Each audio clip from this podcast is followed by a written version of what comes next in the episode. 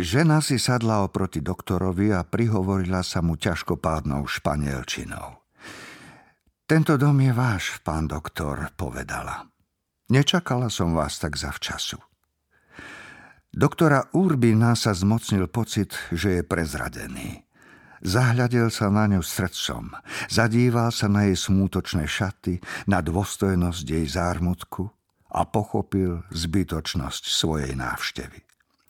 Táto žena vedela o všetkom, čo bolo povedané a potvrdené v liste Jeremiáša de Saint-Amour a vedela toho viac ako on. Nemýlil sa. Skutočne bola tých niekoľko hodín pred smrťou pri ňom rovnako, ako ho bezmála celých 20 rokov sprevádzalo jej pokorné zbožňovanie a neha priveľmi pripomínajúca lásku, hoci o tom nevedela ani jedna jediná živá bytosť v tejto ospanlivej provinčnej metropole, kde ešte aj o štátnych tajomstvách štebotali vrabce na streche.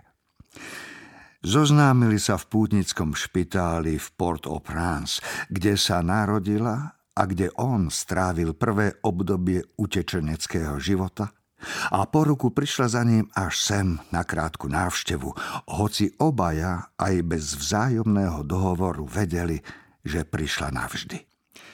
Raz do týždňa mu chodievala poupratovať laboratórium, ale ani tým najdomýšľavejším susedom nikdy nezišlo na um, že by zdanie mohlo byť pravdou. Lebo kdekto sa domnieval, že invalidita Jeremiáša de Saint-Amour sa netýka len jeho nôh. Sám doktor Urbino sa z veľmi oprávnených lekárskych dôvodov prikláňal k rovnakému názoru a nikdy by nebol uveril, že Jeremiáš de Saint-Amour mal ženu. Keby mu to sám nebol odhalil v liste. Jednako však nemohol pochopiť, prečo si dvaja slobodní dospelí ľudia bez záväzkov, žijúci bokom od spoločnosti plnej predsudkov a uzavretej do seba, zvolili osud zakázanej lásky. Jemu sa to tak páčilo, vysvetlila. Napokon utajovaný vzťah s mužom, čo jej nikdy celkom nepatril a ktorý im neraz priniesol nečakaný výbuch šťastia, jej nepripadal nežiadúci. Naopak, Život jej dokázal, že takýto vzťah je možno dokonca lepší a príkladnejší.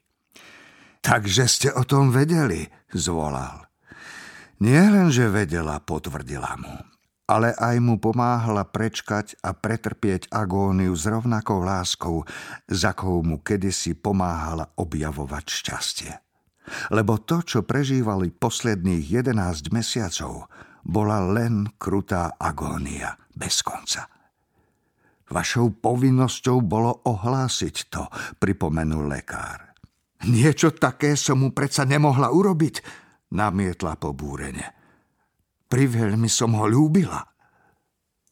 Doktor Urbino, ktorý si myslel, že ho už nič na svete nedokáže prekvapiť, jak živ nepočul čosi podobné. Navyše vyslovené tak prosto – Zahľadil sa na ňu všetkými zmyslami, aby si ju vtisol do pamäti takú, aká v tej chvíli bola. Pripomínala bohyňu rieky, neohrozenú v brnení čiernych šiat, s očami užovky a s rúžou za uchom.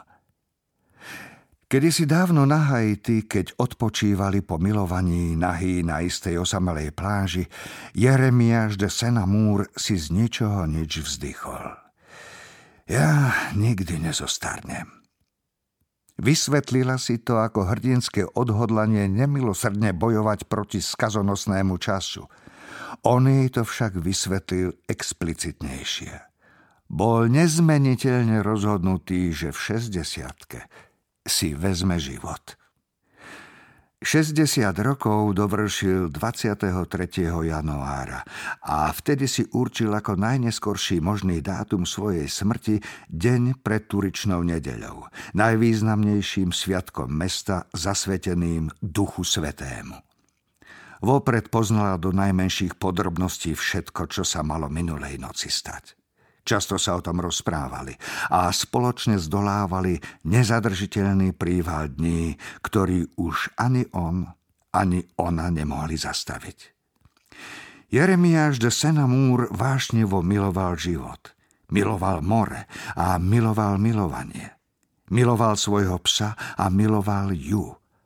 A ako sa približoval stanovený deň, čoraz väčšmi sa ho zmocňovalo zúfalstvo.